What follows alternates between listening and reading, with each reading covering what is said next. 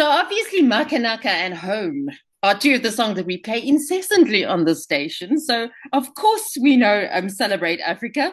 But the last time we spoke of these guys, they were in South Africa. They'd come from Zimbabwe. We thought we know where they're at. The next thing I hear, they've gone all the way to America. But you know, life is small. Technology makes everyone accessible. So hello, the two of you.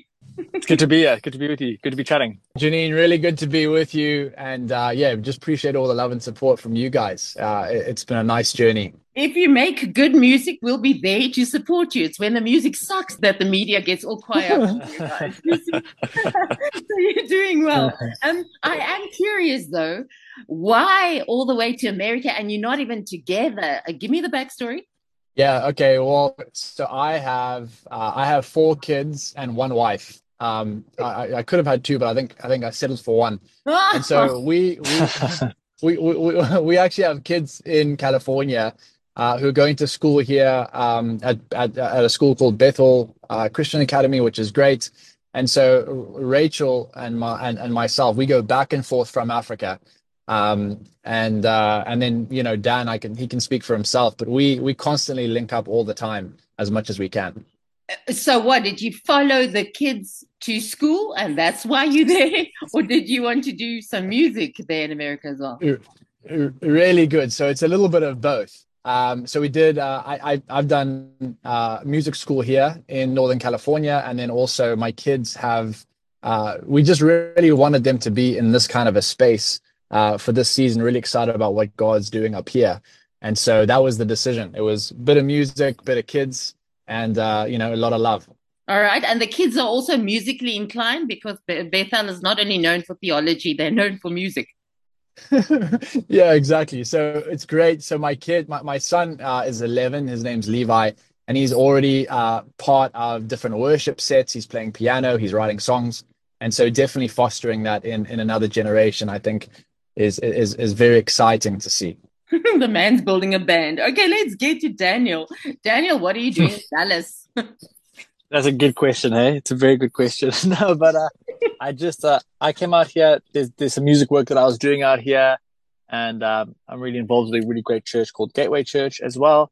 And so yeah, just just following the leading of the Lord as He leads, you know. But I was in California for a season, and then I moved to Dallas, you know, end of 2020. So yeah, just been two years in Dallas and making music and serving the Lord out here. So it's good. Uh, okay, are you also dragging a family along? No, I'm not dragging a family along, not yet. Dan's dragging himself. I'm dragging myself. that a full time job right there. It is full time, full time. So, but hopefully soon we'll have a family and you know have a wife. You know, Janine, J- Janine, that's something that we could get the whole pray for. Is Dan's family. It's really true. The, the, the family that can't be it. This is a prayer point. We'll celebrate. It's a huge exactly. When we stand exactly. Lord, Please. Inspiration, yeah. but doesn't, doesn't it complicate your life if the ones in Dallas and the ones in California? Doesn't that make it harder to make music? We make it work, and I think the good thing is we we make plans to get together quite a bit as well. What? Just how far is it from one another? It's about a three-hour flight, uh, depending on which airport you choose. Um, but yeah, three hour flight, so it's not too bad. And I think just with technology and even during COVID forced us to uh, to find different rhythms on how we can collaborate um, and and and write and work together and produce. So it's um yeah we've been we've been able to make it work. Um, I think I think it would be cool at some point to be in the same space and we're just kind of seeing what these next um, few months and years look like. But yeah, we've made it work and uh, still writing more than ever. So Okay, so explain to me, like you you know release you release the song Hallelujah. So so do you uh, the one writes the melody in the one space and the other guy takes it uh, or you zoom a lot? And then how does the recording then work? Do you come together in one studio to get this done? Let's get all practical.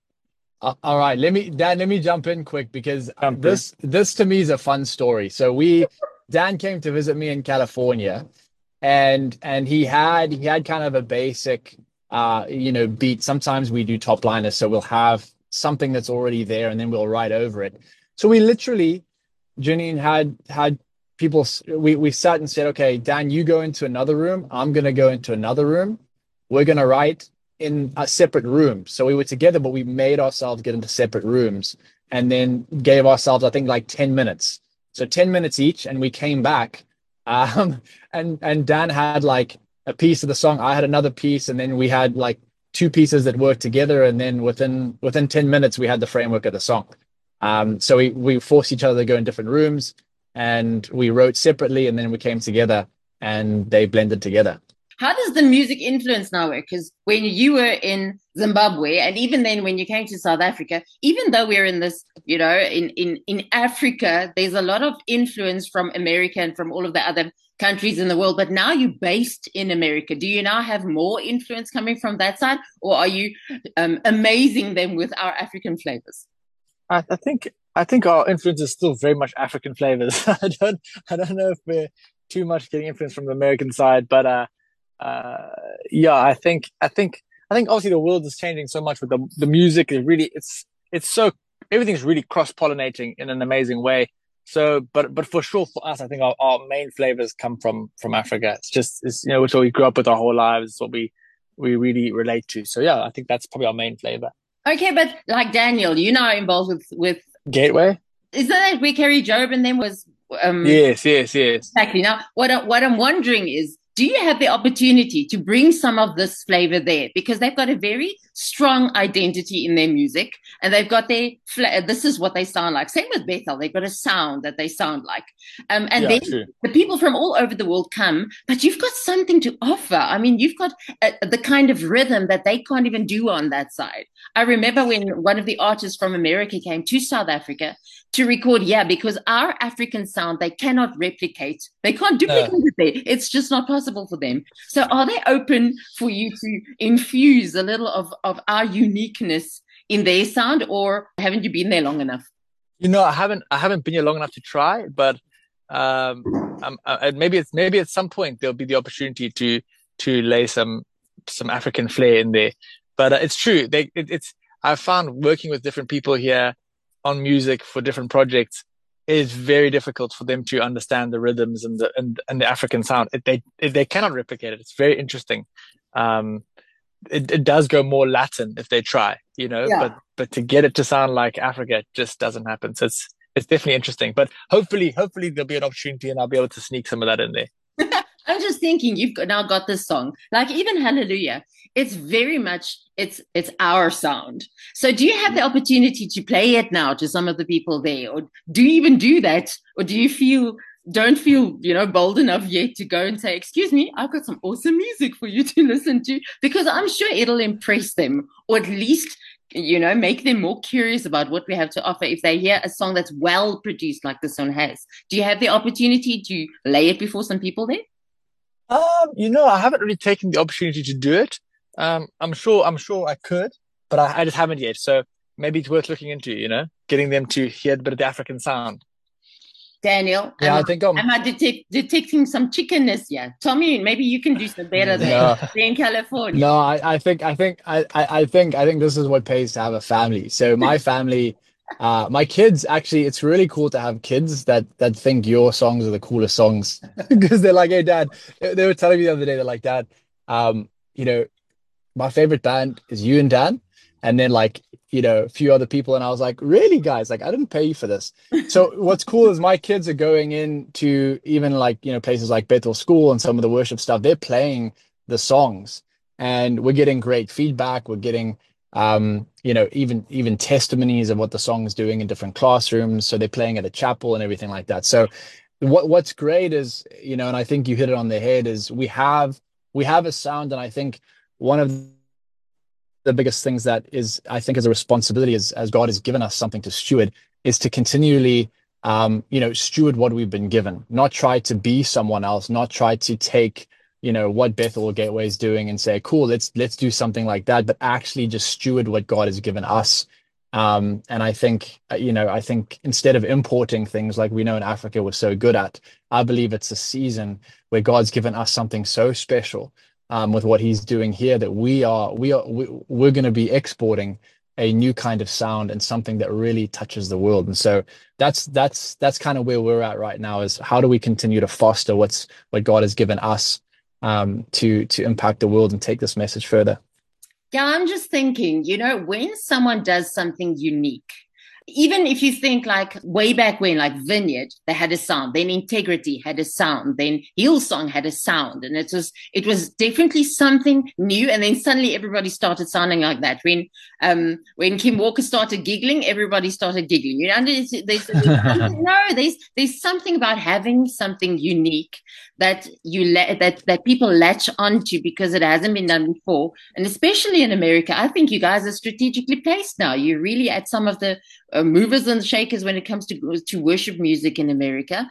Um, maybe you're there for a reason. Um, Tommy, I want to ask you something about the kids now. About about, I mean, they are now studying in American schools, and uh, my perception of American schools is it's quite different from what we used to in Africa. Uh, maybe because you guys are English, you are more English schools are more liberal than maybe the Afrikaans schools would be in in South Africa. But do you find that it's the the way they present education there is is different? I definitely think so, and and I would say though that we in Northern California, where we are, uh, just with Bethel Christian Academy, we have it's kind of a i don't think that that would be the same style of teaching as across america is uh, they have a very very unique way of doing it in fact uh, they incorporate a lot of um, bible teaching a lot of chapels a lot of worship a lot of um, study of scripture. And so that's been very exciting for us to see. Um, and you know our kids living out their faith in a, in a day-to-day environment. So I, I don't think that's the same for every other school in america. Um, but i mean i grew up with you know high socks and garters and a tie and a blazer. Mm-hmm. um, and so it was very very different very stringent. Sometimes when I, you know, when I tell my kids what what my school was like, they look at me like, "What the heck?" Mm-hmm. Um, but you know what, Janine, they have gone to school in Zimbabwe, um, so they were all born and and and spent their first few years of their life there, and so they do have this incredible, um, I guess, you know, palette of of of, of experience um, that's that that they've been able to be part of. So they've they've done school in the British school system and in the American school system, which is which has been fun to watch. What ages are they now? So they range from 11, 9, 7, and 4. So just just just all out of diapers and just before girlfriends and boyfriends. interesting, interesting. Yeah. So, so, what's the plan now? You, is the plan now? Um, let me ask this, Daniel. Daniel, is the plan now to stay in America? Do you do you want to come back to Africa some stage, or is it is this a season in your life, or do you think this is permanent? Uh, you know, I think it's a season, and I just think, you know, I think it's also just following the leading of the Lord as, as He moves. But the desire for Africa is for sure in my heart. But uh, you just you just never know. You know, I didn't think I'd be in Texas, and here I am. So it's just it's just following as the Lord leads. I think it's hard to know. You know, so much is changing and moving so quickly in the world that you just kind of, for me, I just take it a few months at a time and just trust God with the next steps. Okay, so you still have a heart for Africa. Uh, um, oh, 100%, 100%. It'll, it'll always be a part of my world. And, and if I, if I live here for a bit longer, I'd for sure be there, you know, months of the year for sure and, and uh-huh. vice versa. But it also depends on who you meet and who you marry, you know. So that could be another prayer point, you know. okay, so when we pray for you, we must pray for an African girl to win your heart. That it's not another American. They've got enough. No, I, American girl's good. Uh, I don't mind an African girl, but an American girl's good right now, and uh, just closer just with a heart for Africa. You know what I'm saying. yeah, there are some of those. There are. It's just that if you like, try and explain to me now. If you ministry in Africa, how's it different from ministry in America? Goodness, eh? Um, ministry in Africa because the audience I, I mean, does determine how you present the gospel. It, there, there, there is a lot of cultural nuances that that shape the way the gospel is presented. It's the same gospel, same Holy Spirit, same life. Uh, the what I've discovered, I've I've only been in the US for two two and a half years, so I haven't been here too long. Um, and what I what I've noticed is that in Africa, uh, there's there's a very much a family feel um, where the gospel is presented in a way that and, and is received in a way where there is ubuntu there is a family there is uh, you know i am because we are um, and especially in really healthy churches there's there's such a dynamic of family. Um, I I've seen that in the US, but it more so becomes um, th- there's a lot of how, do I say it? Positions right? So everything there's so much me- mechanical structures that allow things to run smoothly and efficiently and excellently that you almost remove the need for people away from the church and you focus on the mechanisms that make the church work. As opposed to in africa we have so many mechanisms and systems that are broken you actually need to depend and rely on people. Um, in a way that, that that a first world doesn't have to. And so i would say that one of the biggest things that is strength of the african church is we really do need each other. Mm. um, it's it's very easy for a first world environment to just say right everything's on autopilot and you know uh, the opportunity to lay your life down for someone else it almost has to be like cried out of someone's hand like let me lay my life down for you because i have to. It's like wait but i mean you know if i get a flat tire there's th- systems that you know take care of everything. There's you know there's always lights on. Um, we don't need to uh, you know we don't need to go out of our way necessarily because there's systems that meet every problem. And i think i think there's a well let me not say every problem lots of problems.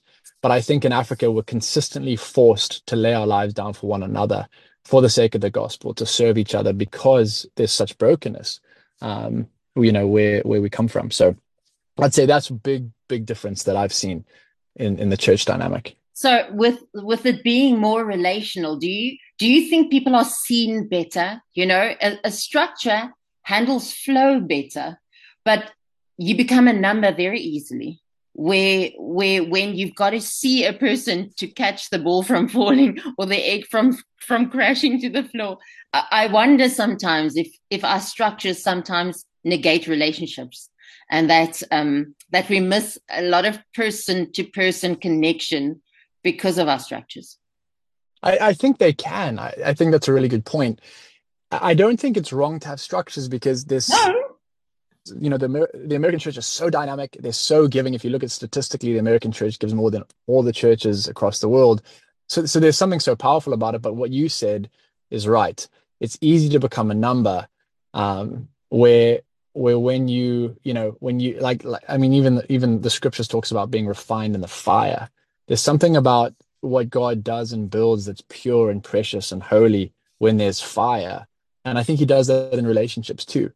Um, I've met a lot of people who've been part of big, big movements in church here, and they'll just be like, "Hey, there's something different about you guys." Um, we we feel like we feel like there's much to learn from the the church in Africa, and I and I, and I think there's a point. Daniel, what do you think? Uh, I, I, you know, I, I I have to say I disagree with what you guys are saying because yeah, the structures can can actually isolate people from real relationships sometimes because the structure is so perfect that you get put into a silo in your category, in your place, and everyone does exactly what they're supposed to do, which makes things run extremely efficiently. But it can remove that relational aspect for sure, you know, or can at least make it feel a little bit more diminished. And uh, yeah, you can feel a bit more replaceable, I would say. I'm also curious about another thing because you now have access to to what we see from a distance okay? Um gateway same with bethel and those if, you, are in the churches. We see the videos we see the dvds happening now and what we see is professional. It looks excellent you know everything yeah. and even the flow is is well done you yeah. know? And sometimes i wonder whether these productions obviously it doesn't look like that every single week when you just go to church and worship in any case. Um but the question is a hard question. How much heart is left? How much um, spontaneity is left when you've got so many people involved in something that has to happen smoothly? You understand what I'm asking? Very much so. I, I guess, you know, at a place like Bethel, it almost does feel like every Sunday is as as what you see online. Um, they're really, really professional and excellence. Uh, I would say that what I've kind of come to the realization of is if if if we can see fruit in what they're doing, you know, God's moving through it and he chooses who he works with. And so I think there's there's such fruit that comes from what what's happening. Um and and they've got something that has really worked for them. So I think there's out there. I, I've I've been around enough where the teaching and the um uh you know the heart line what with what they're doing with their hands. It really, really does. Um, but at the same time, I I do feel like you know we have something that's very special coming from Africa for our time, and I think we need to lean into it and be excited about it. And I think we need to uh, celebrate it. I really do. I think the people that are riding, um, you know, we don't need to get into a place where we compare ourselves, but just say, God, what have you given us? What do we need to give out? Um, what is your songs that you're singing over Africa? What's your songs that you're singing over this generation um, who need hope, who need inspiration, who need the touch of your love? And I think if I think that's what they're doing for the US audience. I I, I don't know if they're focused on you know they, i don't know if they're thinking about people in africa but i know that when we write and when expressions are coming from you know southern africa and across africa the the heartbeat is lord touch your continent touch this generation. And i think i think there's a, there's a goodness to what we have. Um, but but in terms of your question about heart i do think the heart's coming from the right place. Um, i think it's coming from a us context. I think it's coming from uh, for the most part, a first world context, which is all that they know. Um, but I think there's something different and unique about the place in which we're writing and and and, and expressing all the, all the all, all the um, expressions coming from Africa. It's just unique. Okay, well, we'll have to get to the song. Hallelujah. Nice Afro dance beat going there. So, um, if people want to connect with you guys, it doesn't matter that you are now all Americanized on us we can still follow you. The world is nice and small, complements technology. If people want to follow you, Daniel, where do they go? uh, well, obviously you can find Celebrate Africa anywhere on online, on, on Instagram and Facebook. But if you want to follow us personally, my Instagram handle is daniel.deuschle. And then on Facebook, I'm also Daniel Deuschle. So you can just find me on any of those. Um, but yeah, also just Celebrate Africa music is there as well. So either, either of those. And the song, Hallelujah. So tell me, how do you meet Denga? How do you know him? Oh man, I love Denga. Denga. So I so Denga when when he was doing I think his first album, I met with Denga and just you know said, hey, how how can we support your first album? Um, he just had an incredible heart about him. And I actually met him through a guy called Judah Van Statten, who runs a church in Pretoria called Brave Church, who I love too. And we've just fostered a relationship. We we did a we did a United Church Stadium event in Zimbabwe, and I had Denga come up and say, "Hey, man, I'd love you just to help, you know, lead and and and and help help the nation uh, worship together." And so he came out and spent some time with us in Zimbabwe. And so we've really just just been intentional at developing a relationship that says, "How do we champion each other?" And so out of that, we said, "Hey, look, let's do something. Would you write on this next track with us?" And he said, "100%."